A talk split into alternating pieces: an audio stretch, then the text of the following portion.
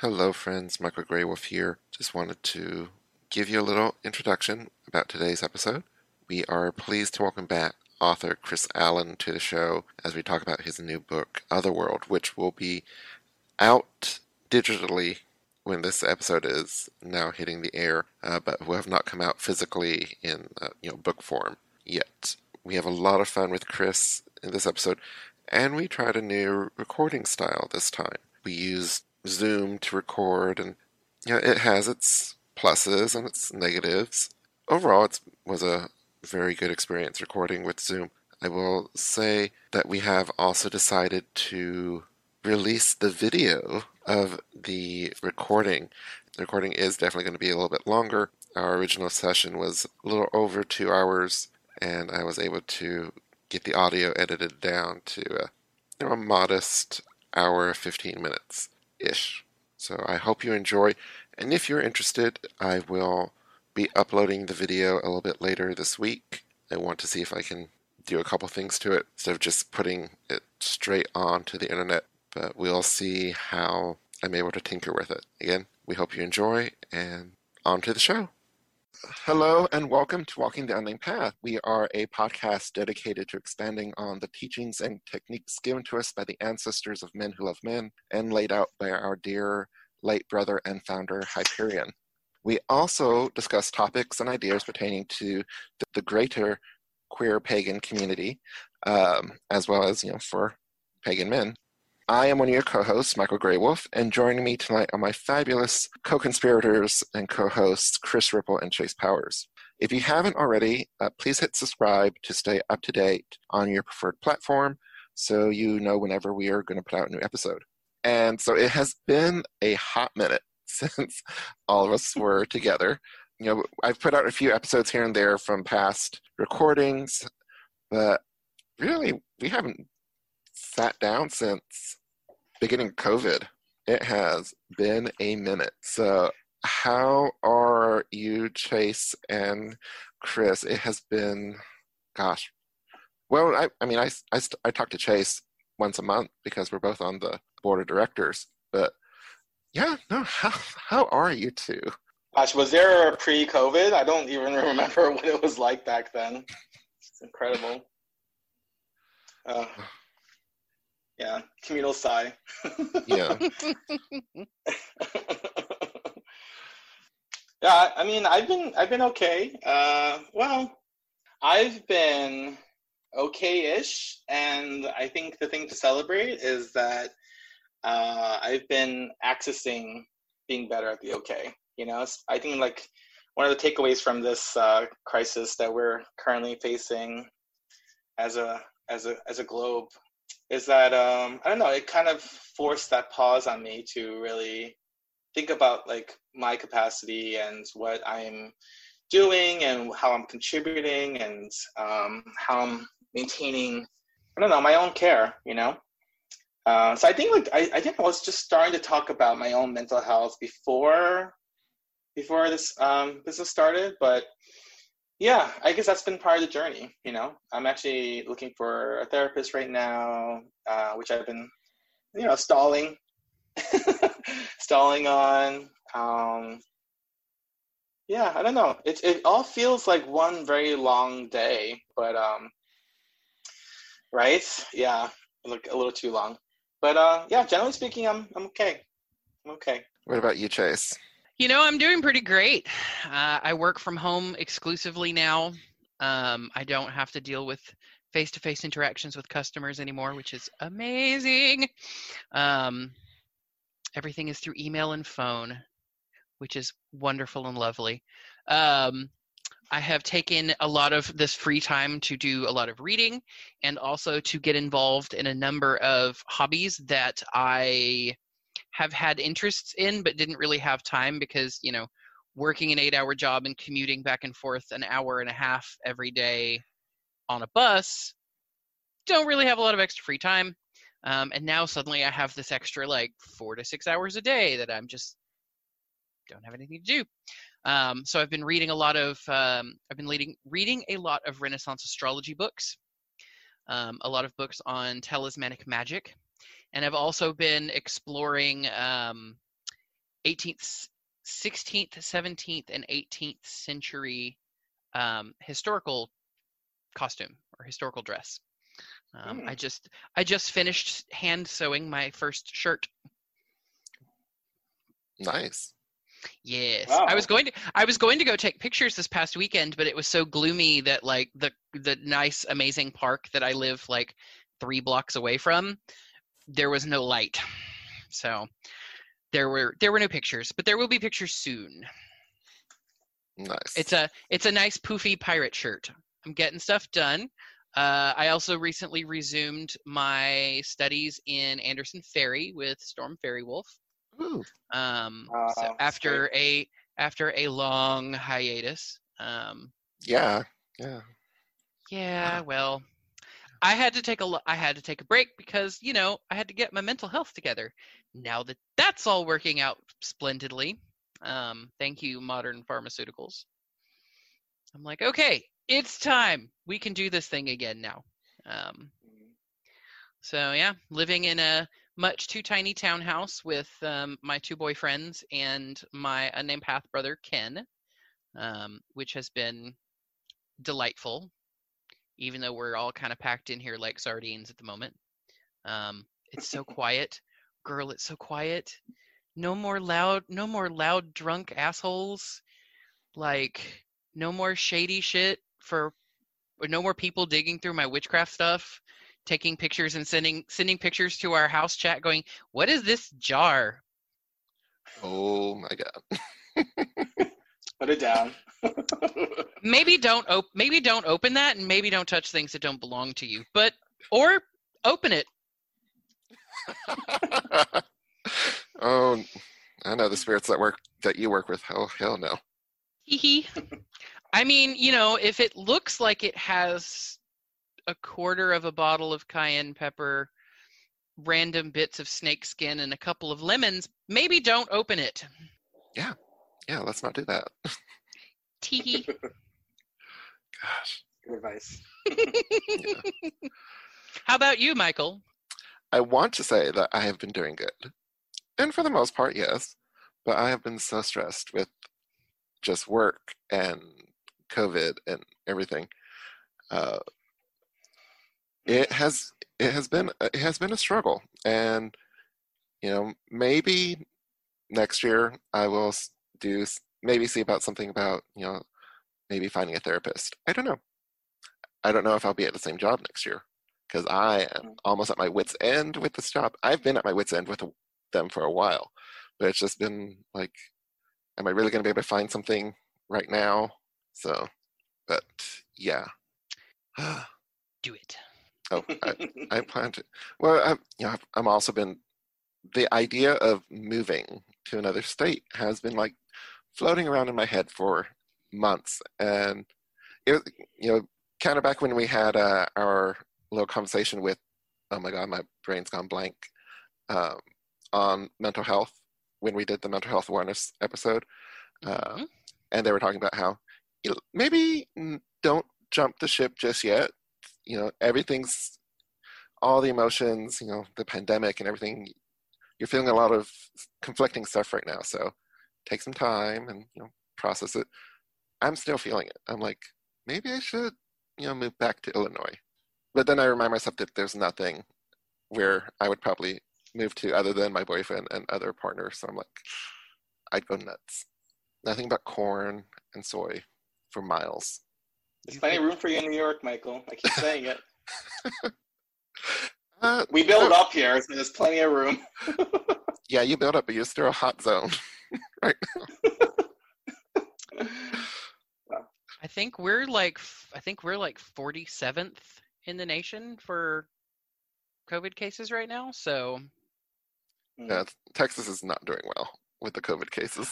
no. Oh, sh- oh, shut it. with with with the with the Republican with the Republican government there, you mean they're not nipping that in the bud? Ah, I'm shocked. Mhm. Mhm.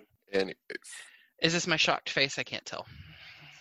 I, I don't know. Do you have a shocked face? I didn't think you did. Oh, there it is. Grace, Anyway. do you prac- Grace, do you practice that expression in the mirror? thought so. All right. uh, I am so glad that we got ch- that we're got this chance to catch up, and hopefully we'll be doing this more often now. Uh, but yes. All right, let's let's get let's get on to our topic for the day. yeah, who's the other guy in the room? yes, it's so we want to welcome back uh, Chris Allaun to the show. Chris has been on the show a couple of times with us. He's talked about his books, uh, Underworld, Shamanism, Ma- Myth and Magic, and upper world, Shamanism, Magic, and Celestial Realms. Now he's joining us today to talk about his new book, Otherworld, uh, which is coming out tomorrow, right? Chris? It is. It is actually coming out. So it's strange because the hard copy comes out in December the first, but the okay. Kindle comes comes out on Saturday. Oh, okay. Yeah, I'm excited. Nice. So yes, uh, so yes, the, he's coming on the show today to talk about Otherworld. Um, So welcome, welcome back to the show, Chris. how, how, you. how, how, how, have you been doing? How have you been handling this pandemic? You know, it has been a while since we've had you on. So it's so funny. I've had this conversation like three times. So I'm not sure if you remember. By day, I'm a massage therapist and things, and my hotel, my uh, spa's been closed. So you know, I'm very type A, so I don't know how to sit and just do nothing. So I wrote another book. I wrote about five or six articles, and I went back to grad school because I was bored. so that's what I did. I had all the time, so I was like, I'm gonna be busy, and so I was busy, and so um, I will have a fifth fifth book coming out a year from now. Yeah, I already got the author copy and the proof, so it's looking good. So nice. That's what I did. I did that um, during COVID, and I went back to school. Um, what else did I do? And I'm sure if you've kept up with my Facebook, I was like, I'm gonna promote the crap out of other.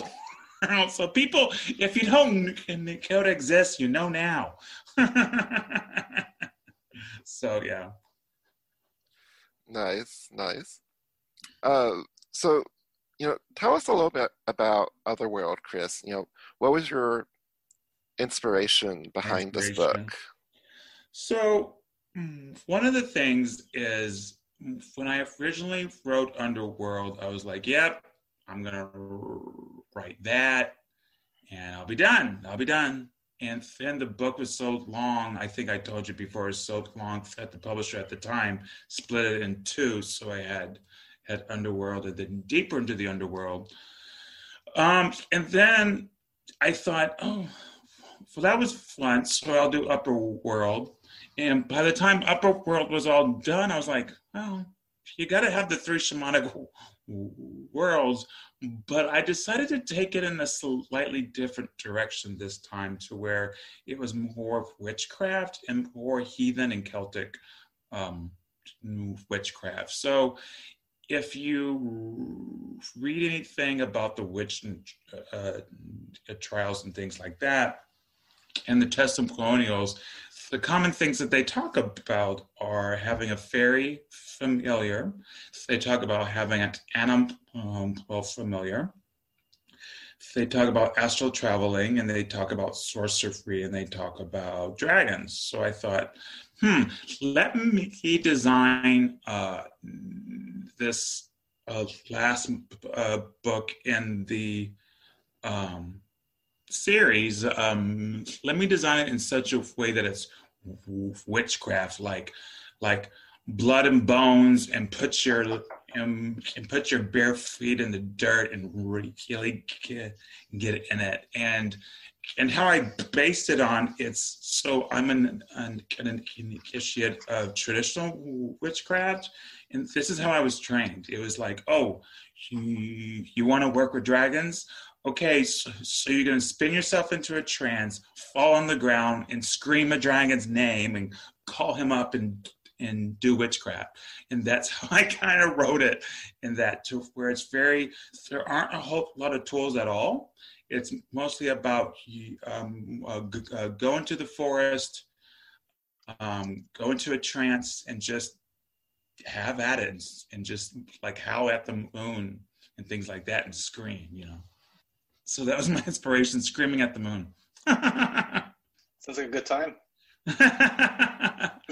well, um, you know, when I first started um, witchcraft a long time ago, I remember when, when we learned about the athame and the wand and the chalice.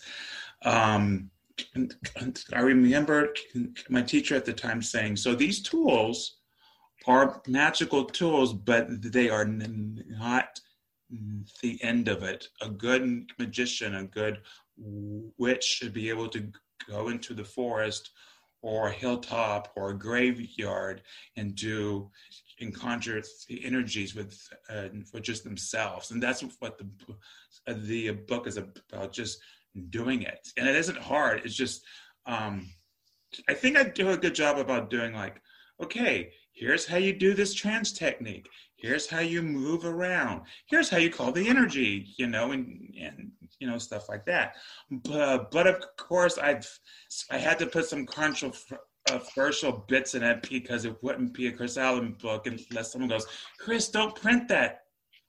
Okay well don't say that because now i have to write about it you know because am i any you know what's so funny? Um a couple people are like, "Oh, are you sure you want to talk about that? Isn't that a secret?" And I'm like, "If you if you uh, Google it, it's all out there." Like at this point, there aren't a whole lot of secrets because I'm the um, so, guy who does this. Is that a secret? Google, Google. Oh, there it is. the trick is, is that to uh, present something that's authentic, uh, um, present something that I have experience with, and do a good job of of teaching in the presentation. That's the trick, because I have seen things and I'm just like, oh, this doesn't make sense. It's, it doesn't speak to me, so I want something that speaks to me, and so voila, a new book. I think it's pretty telling when somebody writes something that actually does speak to them versus writing something that someone tells them they should write about too. Because I've I've seen and I've read enough other witchcraft books that somebody's like, clearly I wrote this book because my publisher said I should write this book, as opposed to, ooh, this is something I find interesting and want to write about. Um, I have to be inspired. I have to just, like I said, I enjoy to to get uh, for to get down and dirty with it. So, um, but on the other hand, I like everything. I'm a Gemini, so I love. Um, my brain is like a squirrel. I'm all over the place.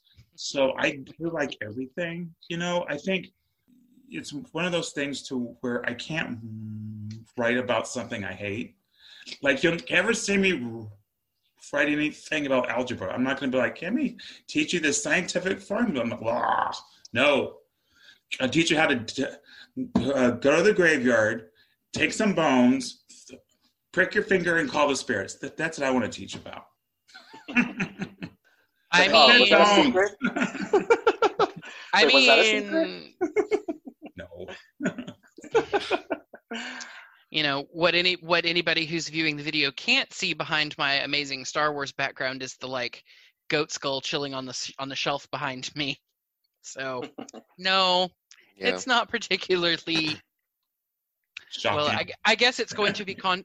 I guess it's going to be controversial to people who are, um, you know, white light, feel good, kind of uh, practitioners. But you know what's so strange? I I thought I was uh, gonna get a lot of pushback, especially with the underworld things. I haven't. If anything, I've I've gotten a whole lot of uh, people like, "Oh, I'm a I'm a healer. I do New Age healing. Teach me how to raise the dead." I'm like, "Oh, okay." So I think what's happening is a is people are like, oh, "It's okay to be dark and scary. I have permission." Okay, I think it's waking up things in people. You know, I think. People, I think uh, there's an evolution of our witchcraft, of our magic, because you didn't find these things like back in the 80s or the 90s. Even the, yeah, or even the early '90s, unless you went to some very, very niche bookshops. Chris, can you, um, uh, you know, in the book you you draw from like uh, many different uh, like traditions. Mhm. Can you like uh, just give us like maybe like uh, for folks that are not familiar with your with your um, CV on, on My witchcraft? background, and who I am. Yeah, yeah. Can you just share like uh, you mentioned that you're initiate of a witchcraft tradition, Mhm. and uh, you reference like Lakota and Apache. Uh, so yeah, I'd be, I'm curious to know like uh, what, what is So- your connection to all these? Yeah.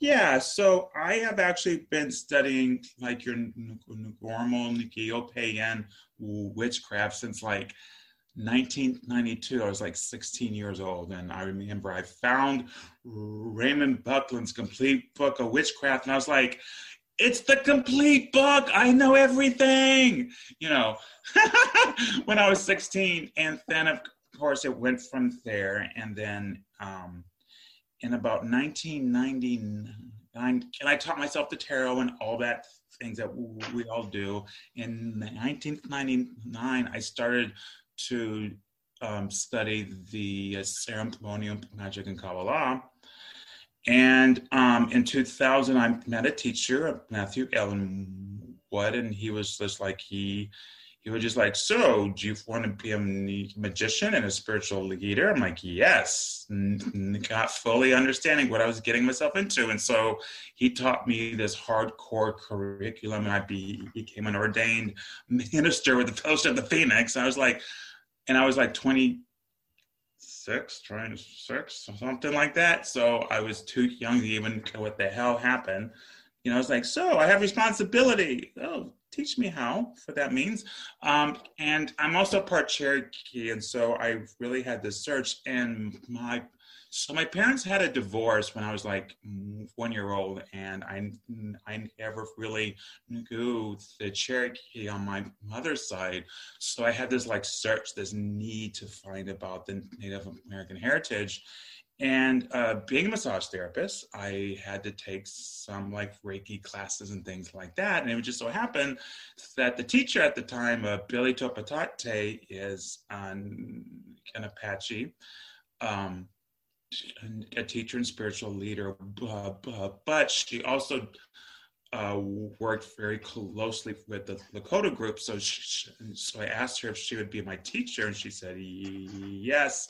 And so I learned all the songs, and so she introduced me to a Lakota community. And the thing is, I'm learning all these things the exact same time. And so, let me uh, backtrack. In 2000 or 2002, um, my teacher Matthew was a uh, magician of a traditional witchcraft circle and so I was initiated into that. Oh, and, and, and I forgot. And then in 2004, some friends were like, "Hey, do you want to join the OTO?" And I'm like, "Sure." And so we joined the OTO, and I learned all that. But you have to remember, Kimber, I'm one of those people who I don't read fiction and not because i have a judgment because i read every magical book magazine article i get my hands on and i'm just kind of obsessed. I think i need to slow down or something but i'm always reading something or doing something and so i do remember my teacher was just like okay chris um, enough with the initiations.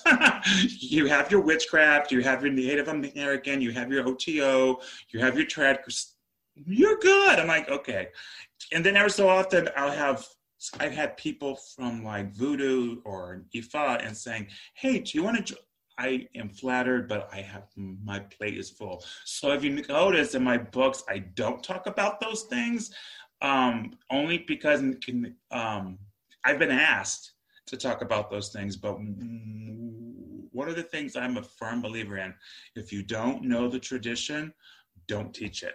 And so, so I don't teach it. And and I know about it. To, I know enough to conjure a spirit and get myself in trouble, but I don't know enough about it to teach it. So I don't really talk about it. I may I may mention like in a voodoo ceremony, they use sacred dance. I may say that, but that's it. I will never teach you how to do it. I won't teach you anything else. But so that's me in a nutshell. Um, and one of the things I think I even forget all the time because in my head I'm 23 years old, but I'm actually 45, and I've been uh, doing this since I was 16. So I've been doing this. Oh my God, almost like 30 years. So I lied. I'm a beginner. I'm 23. never mind all that. I want to be 23 again. Actually, I don't. I want to be like 35. I think uh, 35 is a good age. I hated my 20s. I don't know about you guys.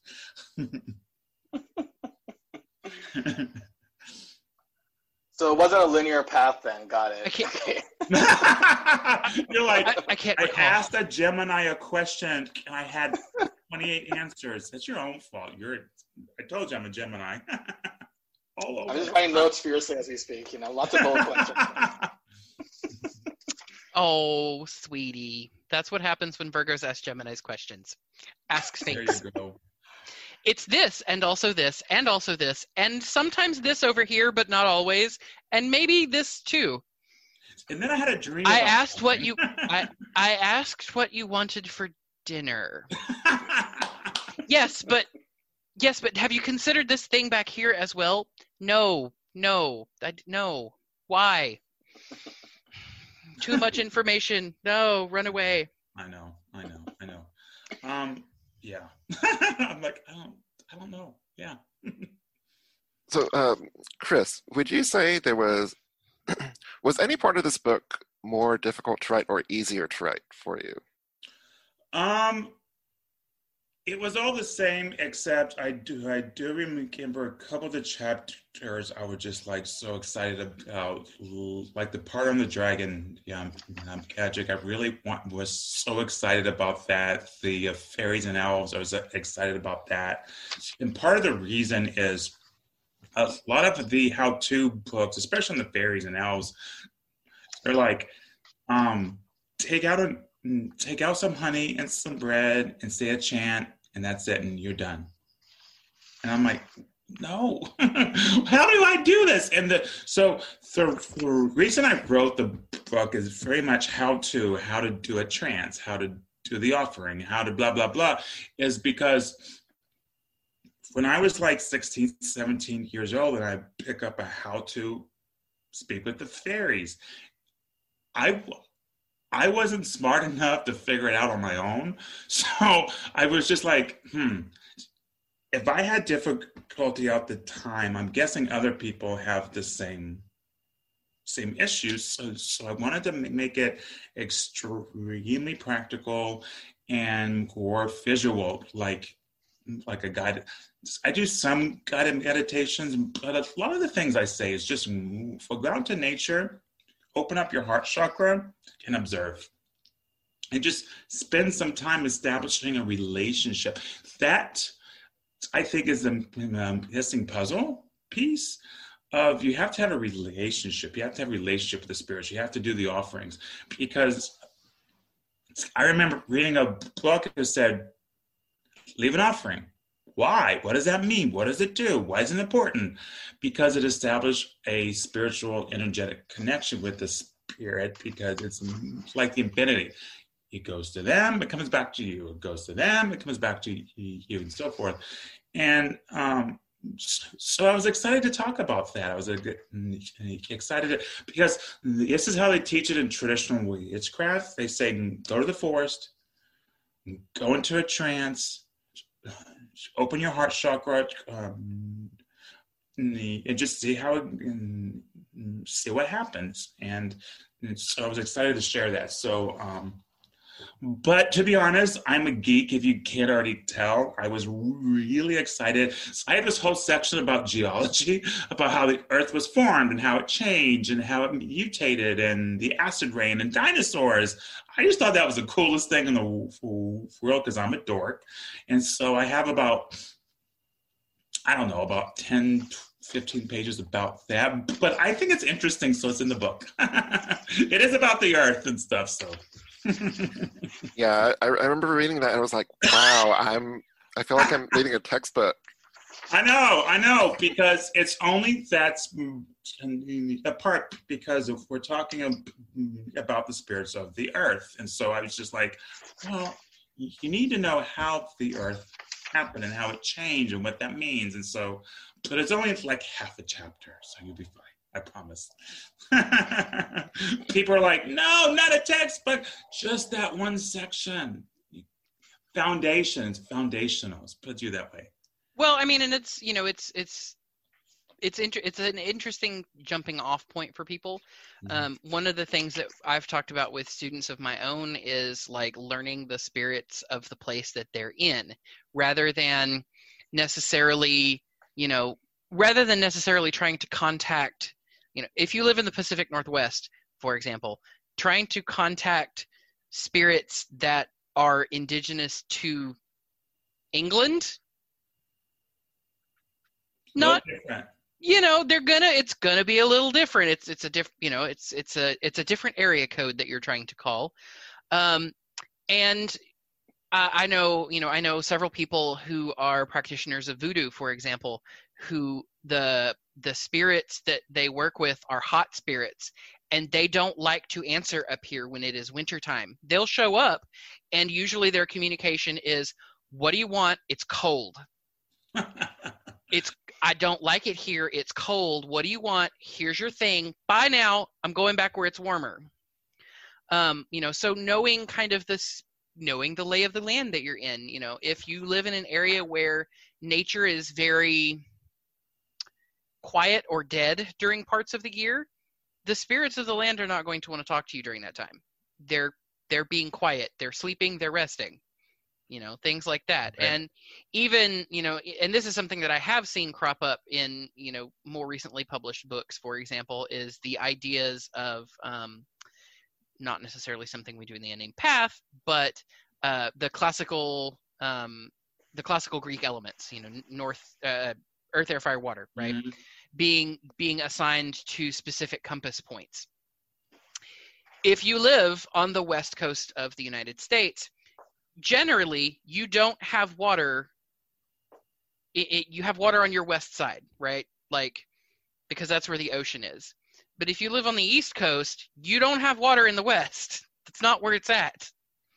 You know if you live if you live in the southern hemisphere it doesn't get hotter the further south you go it gets colder so make adjustments based on where you live um, but the the discussion that you brought up around specifically the different um, uh, different eras of evolution in the mm-hmm. Earth itself, um, I know one of my uh, one of my partners is a bit of a bit of a geek himself. Uh, when it comes to the geology of the Pacific Northwest, he hmm. can ra- he can rattle off some very deep facts about um, how the specific landscape that we live in was forged by things like a giant ice dam that was bigger than the Great Lakes melting and washing huge chunks of land out. So that's why we have a lot of bedrock exposed on mountains or that's why we you know why we have why we have places here that have you will find a boulder that's the size of two or three houses on a mountain that isn't like any other rock anywhere else because that giant wave of water and snow and ice pushed it and left it on what was the bottom of that seabed you know, or the bottom well, of that the lake interesting bed. thing about that is is that that boulder has a spirit right mm-hmm. and it has a history it has a it has a story and um, you know that's what i believe that the greek titans are um, the titans you know, the ones that were banished down to Hades were like volcano explosions, hurricanes, uh, tsunamis, things that civilization can't handle. but at the formation of the earth, that was normal. So Zeus came along and said, No, you're to have to go now. But it's so interesting to hear the story. So that's why I added it because I like the idea of the earth. She has a story. I want to hear her mm-hmm. story about her life, her, her birth, because as they say, if the entire um, life at the the Earth was 24 hours, human um, uh, beings are the last second of the last hour. That's how old the Earth is compared to humans. And so she has this r- r- rich story that I, I, wanted to tell just a little bit, a bit of, um, about, you know, mm-hmm. because I think it's cool. oh yeah, so for sure.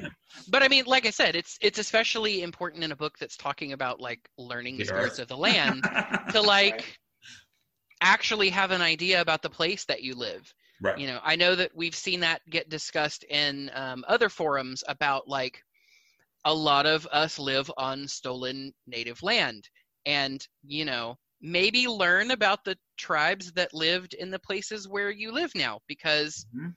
Their spirits are still here. That's right. That's exactly um, right. You know, I've seen. You know, I've also seen other you know i've also seen other um, it's interesting when you talk about some of the other spirits in the in your book about um, the various land spirits mm-hmm. um, the i think it might have been jason miller that was talking about one of the reasons why we make offerings to spirits around us is because sometimes we will offend a land spirit and have absolutely no idea that we did so just because we walked through like right. this spirit may have staked out a claim on this particular tree and you walked too close. You walked right through their living room and now they're upset. So you make offerings so that they're like, "Oh, oh, you didn't mean to." Okay. Right. Nope. Exactly. Do better next time. But like I'll stop, you know, I'll stop making stuff fly off your shelves now. honestly, Chris, I don't think you should apologize at all. And you weren't, uh, you you weren't apologizing, but I definitely want to just like emphasize that there shouldn't be any apologies for the way you start the book because I don't know. I, it's kind of a pet peeve of mine. Like sometimes there's so many. Um, I, since we're so pro science these days, right? There's so mm-hmm. Sometimes you get a little bit of like science light, or like, oh yes, science, sprinkle science, and then like you know, and then there's that disconnect between. Mm-hmm. Uh, so I love that you I love that you start from this geeky science point of view because I feel like it really uh, creates a backdrop of like what we're talking about, you know. And then also with our with our traditions, we, I don't know. I, I guess I'm, maybe I'm being a little shady right now, but uh, I, I, you know, I feel like um, you know, and maybe we're all guilty of this too. But then we talk about being nature based, and then it's kind of like nature, you know, or like convenient nature. Mm. I feel mm. like you the way you start the book really kind of says nature. You know what I mean? Right. Uh, right. And it just kind of really draws that line between like this is what we're talking about. We're not talking about convenient nature. Um, no. We're not talking about oh nature's there to feed you and that's it. You know, we're talking about like nature's there to like fucking kill you if you don't get your shit together. Also, you know what I mean? You know, um, um, I appreciated it. Yeah. I I appreciate you saying that because I enjoy science. I enjoy I enjoy documentaries and stuff like that. Shocking, I know. Um, I think it's cool. But yeah, the thing about the frightening side of nature, nature is scary, you know. Oh yeah. Um, I actually took my circle to a forest preserve just recently, and and it was some uh, newer people, like they know their stuff they were still still kind of new, but anyway, so, so, I took him to a very private, dark forest preserve. There's no cars, no trees, no nature. It was a hike to get there, and the whole time we're walking, it's pitch black. I'm like, yeah, use your flashlights on your phone to so, so, so you don't die because there's a river and a cliff, you know. And so we're walking. It was so cool because I can hear them behind me going, What's that? Is that a shadow? Is that a werewolf? Vampires. And I was just like, This is what witchcraft should feel like. And so we're in the circle and we're conjuring the spirits and, and, and, and calling the old spirits. And they're like, I think the horned one's here. I'm like, Yeah. How can you tell? Because I'm scared to death. I'm like, then that's how you know he's here and then they're like, do it again. they're like, do it again. That was awesome. And they were so happy and screaming and laughter. I was like, that is the witchcraft I wanted to present in the book. I, I wanted to present that, not fear for the sake of being scared, but the whole primal stuff of I have to do witchcraft to survive, or I have to do witchcraft because if I don't, the devil's to get me. That's the witchcraft I want to do. You know, the whole, I can hear the wolves in the in, in the background. Um, you see the full Makuna in the ahead. You don't go if people are around, or I should say, animals are around or not that feeling of, of you can just smell the like damp cold earth and just smell the the um the leaves on the ground like that's the witchcraft i want to do and that's what i presented in the book. I have such a weird i have such a weird like opposite reaction to a lot of that because i grew up I grew up in very I grew up in very very rural Texas. Like so I mean, I. I. grew up out like on I grew up uh for most of my childhood on the Rocker B Ranch way out in West Texas. Mm-hmm. So like 15 15,000 acres of nothing, you know, nothing anywhere, nowhere around, you know, no street lights. So like if it was nighttime and the lights, you know, there was no porch light on, it was black. Black, I know. You know, so dark that you could not see your hand in front of your face unless you looked up and could see the stars. Yeah. Um, and I just got I so happy when you said that. you know, like I lived, I I lived that I lived that for so long. I mean, even now, my parents live on they live on land that's far enough outside of the city that at night you can go out and sit out and look up and see the Milky Way. You know, there's mm-hmm. there's it's there's a little more light pollution than maybe there was out in West Texas, but you can still see the Milky Way. Um, so you know for me like i can go out and you know i can be out in the woods and i'm like this is not this is like home. This is not spooky to me. I'm like what is this? However at night walking through like a street or walking you know walking through a neighborhood or walking near a cemetery i'm like oh no uh-uh. Mm-mm. no thank you. Because it's because for me even now after i've lived in cities for most of my adult life like it's spiritually an unfamiliar area like the the mm-hmm. spirits mm. of that place don't feel like the comfortable spirits that i encountered when i was growing up you know mm. they're more of the like grumpy nature spirits who've had their trees chopped down or you know the various amalgamations of spirits that have come about from people living in apartment complexes mm-hmm. um, or you know spirits of dead people because um, they're everywhere in cities um, not just in cemeteries everywhere nope. um, you know I, i've got some friends here who live near a cemetery and also a nursing home so like That's their whammy their house can be very busy sometimes.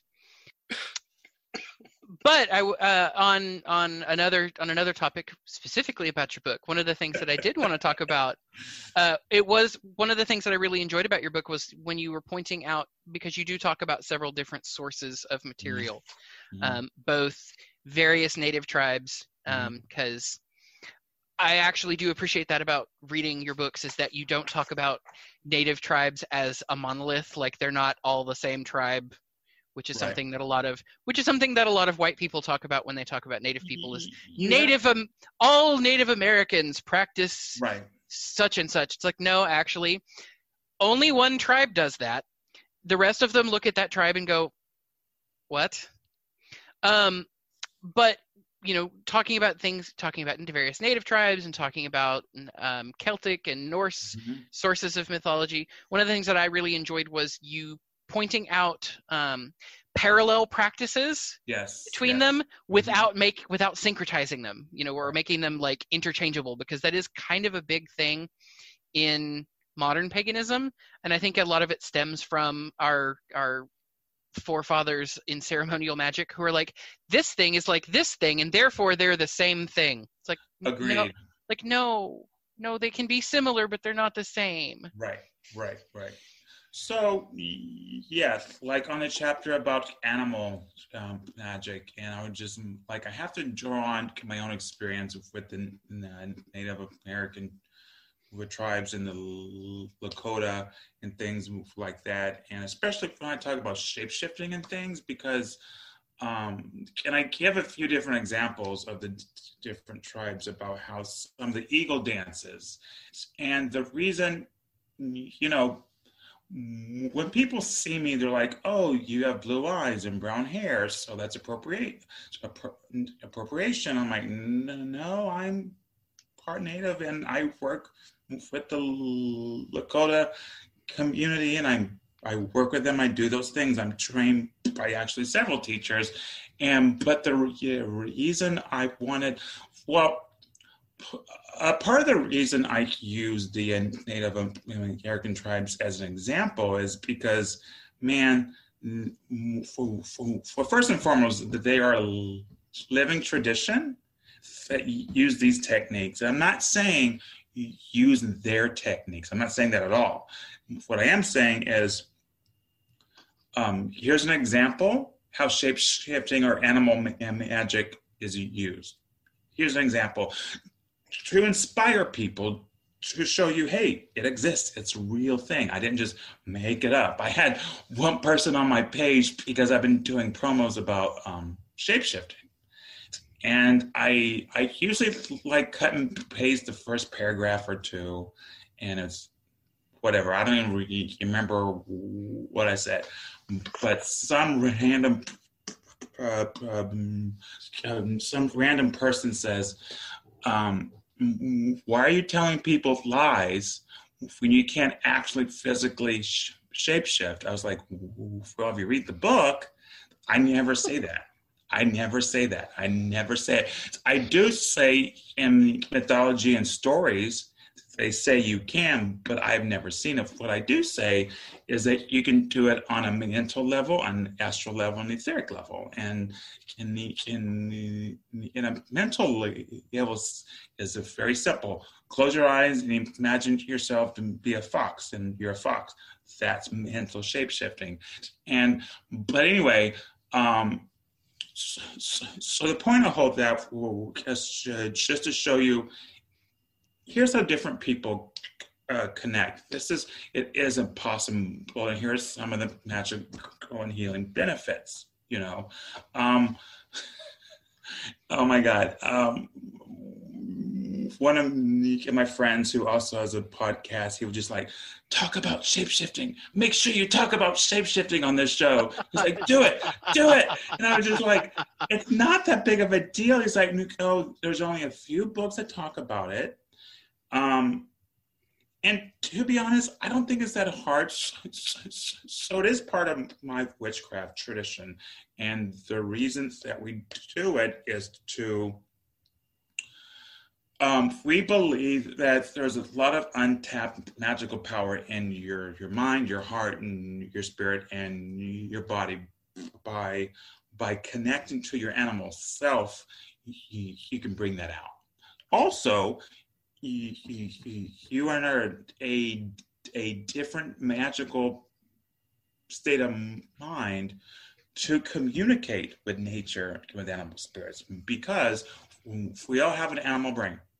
All of us have it. Everyone's have it. That's science again, um, evolution. We have a rep, reptilian brain, then we have our animal brain, then we have our thinking brain or whatever.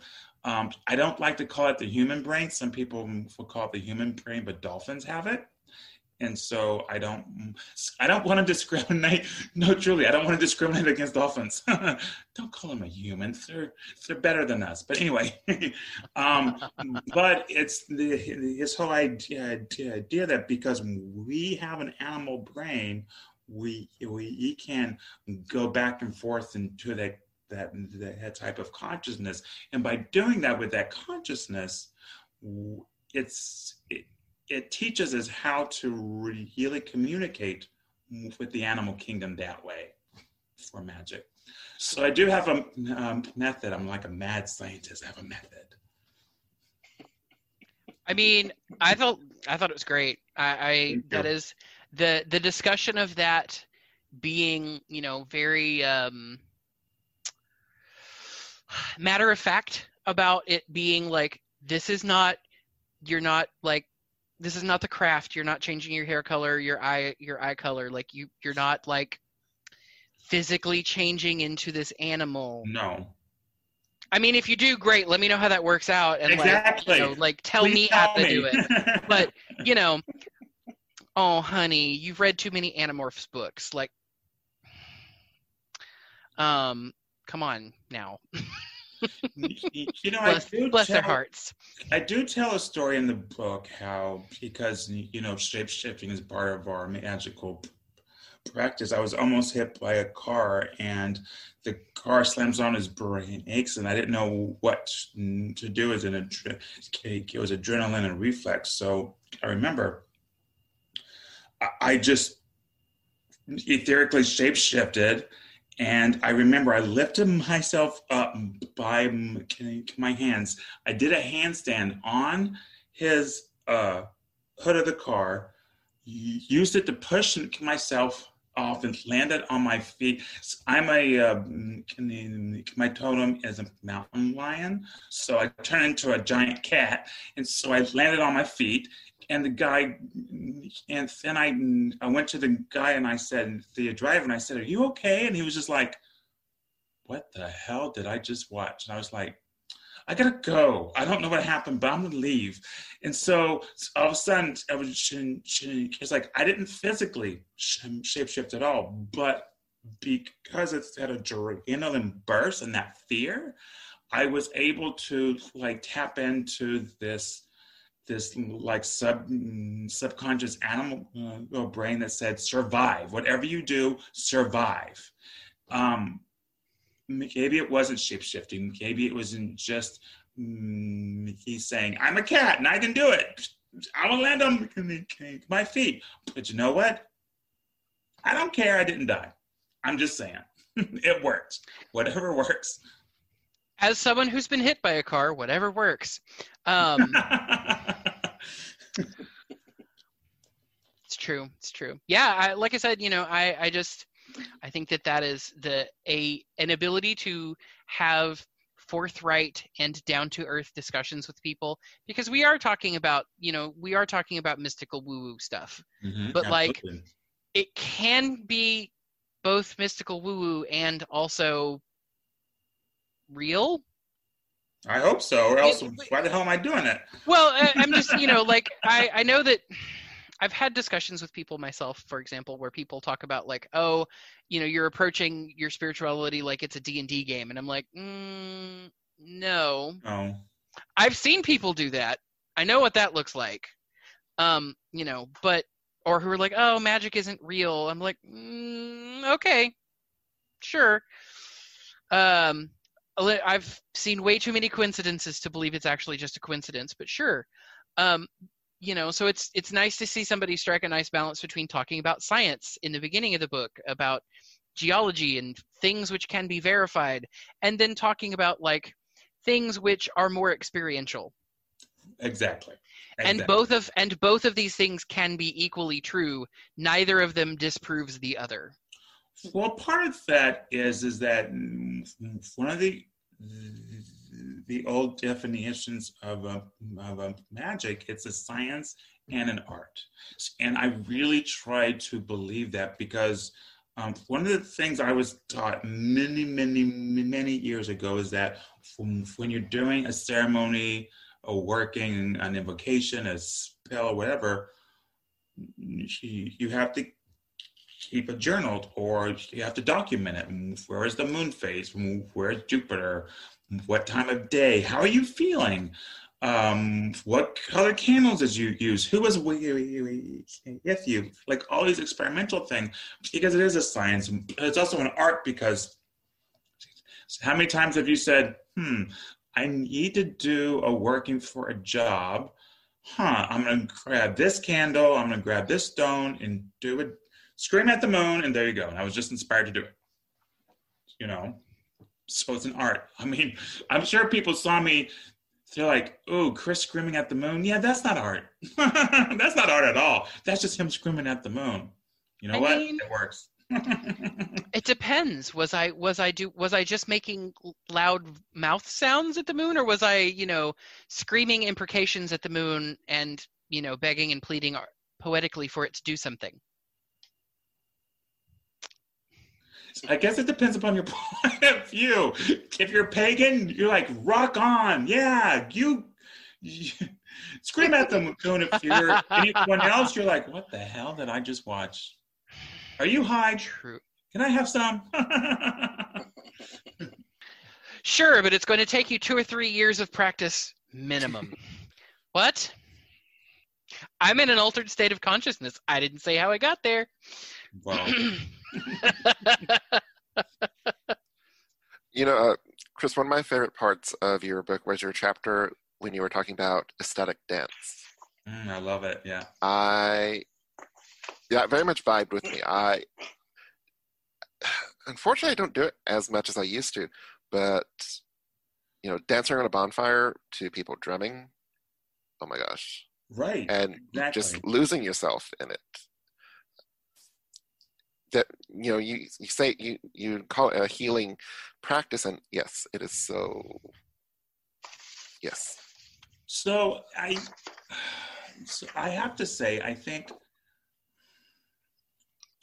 So what I was trying to do originally is I I wanted a, a very physical world because we're talking about the spirits of the land. I wanted a physical world magical technique because in my other books and in this when I talk about you know shamanic drumming and journeying and it's very much ethereal and it's very much out of your body visualization. I wanted something very physical. And as you know oh, i have a stutter. And so i can remember as a child and being gay i mean it is what it is um, feeling freedom and expression in dancing because at the time i mean my stutter was bad when i was like six, seven, eight, and nine years old. So when I didn't have to talk and I could just move and just be free and express myself and and just do whatever and connect, I was home, you know. And and I do.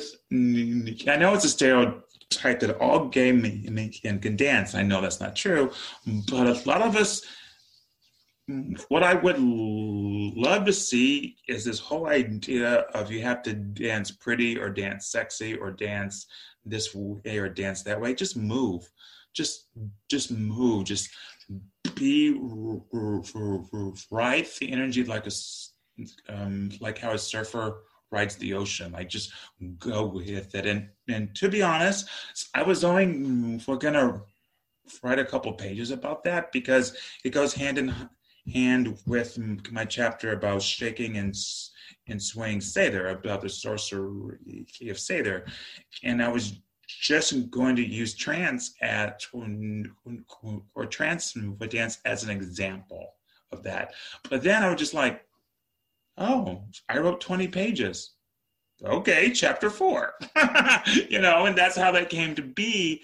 And I remember I was talking to not my current publisher, um, a different publisher and they're like well we like your book but you have to take out the trance and dance and i said over my dead body i said no because that is the foundation of all the spiritual magic because when you learn how to do do like journeying or magic or spells with just a, uh, with dancing um that's the bread and that's the bread and, and butter of the conjurations for the other chapters.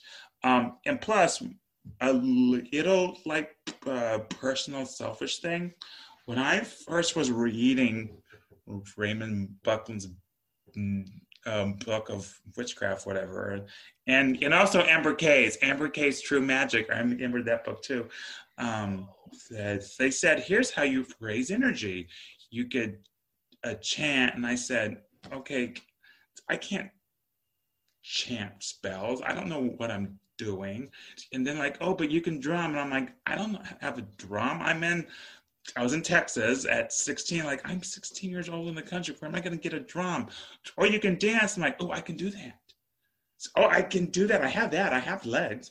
And so um, I, I, I just felt like um, it was a first, it's one of the very first magical practice I incorporated because I didn't have to talk. I didn't have to drum. I mean, I drum now, obviously, but um, at the time, it was just like you can dance, and I was like, I can dance. This this gay witch is gonna dance his ass off, and so I had to put that in the book, you know. And so it's, a I'm sure people are gonna hear this. I'm like, what is wrong with him, really? um, oh, I had another point too. Um, one of the things, and and um, I want to briefly talk about differently abled people, about dancing. And I have a few of Facebook friends who are differently abled. However, um, I think that you can still uh, uh, dance without being being able to to use your legs you know? And i think there's all types of things and if people have questions about that, I'm very happy to have people um, um, email me or message me about it because um, my uh, nephew is special needs and my partner's niece is is also special needs. So um, differently able people and have a stutter. So differently able people is something that's uh, extremely close to my heart. And if anyone says, Chris, I want to talk to fairies or I want to do trance dance or I want to do whatever, I can help you adjust the technique to, to a fit your needs. So I did want to, express that and let the world know that I, even though the book, yes, it's re- written with able people in, in mind, I can adjust or if you want to take it upon yourself and just adjust it, please. Any technique that I present, if you want to change it to where it fits your needs, please make it fit your needs, you know. I, Chris, I love that, Chris. Thank you. Yeah. and honestly, I'm just going to prompt you now, Chris. Can you like speak to us a little bit about like your work around um, adjusting these techniques, right? And like working mm-hmm. with different able folks uh, to achieve that trance state through body movement? So there's a different things that you can do. The first thing is, is through the breath. If you want to do trance, like um, one of there's a few um, breathing techniques. I think I talk about in the book. Um, uh, there's the uh, very quick inhale that looks like this. and then there's the sob breath. We call it the sob breath because it, it it's um, looks like this. And then there's a long breath. When you put all that together, it looks like this.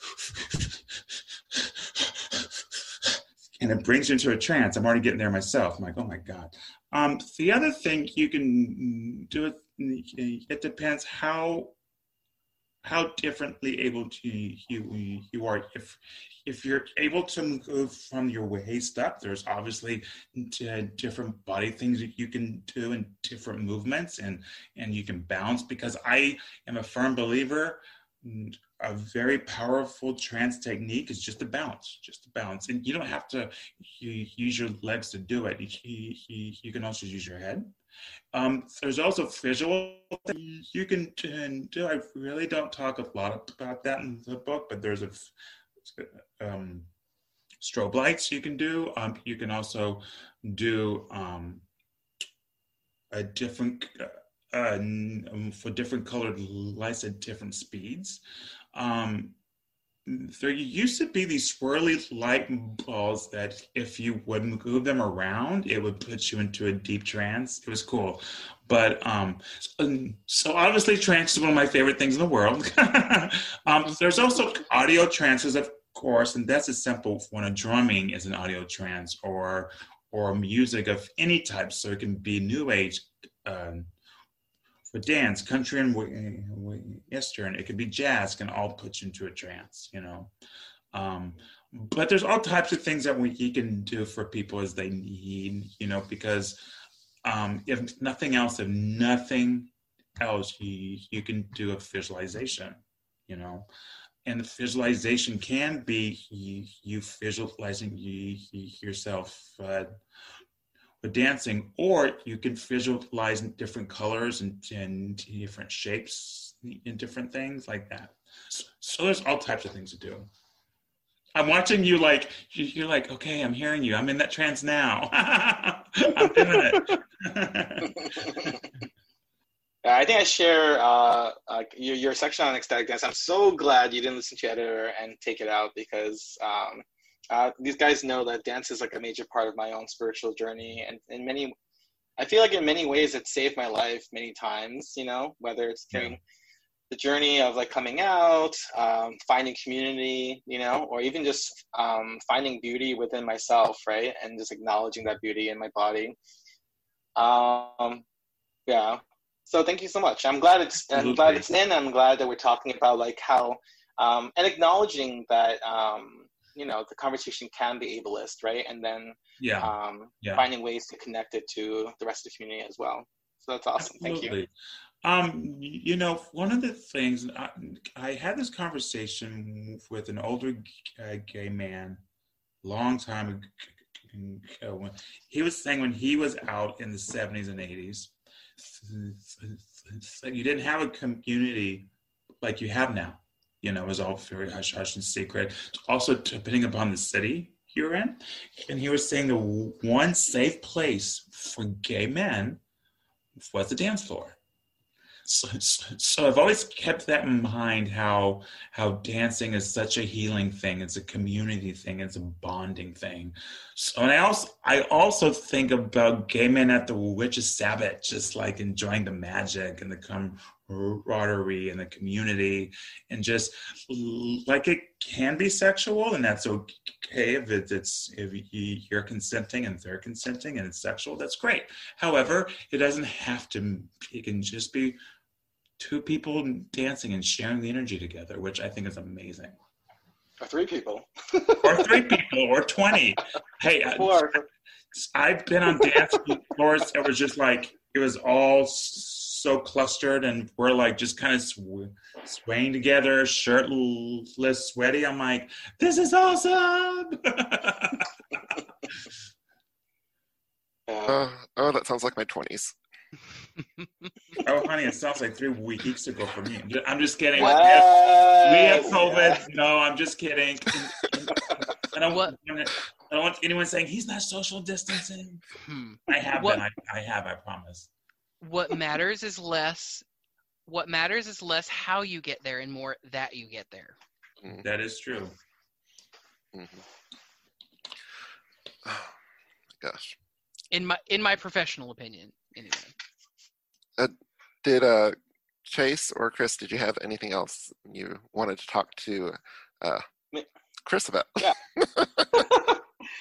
maybe as like uh, not a wrap up, but maybe as a, a coming like like maybe not I don't know whatever you want to call it. But I'm wondering like like why what do you think i mean aside from the like you know you spoke about the reasons for this book right but do you what does this book mean to the community like now as like what we're facing and um like do you see anything specific around like what are we what are you what what is like like where the fuck is this book taking us? You know what i mean?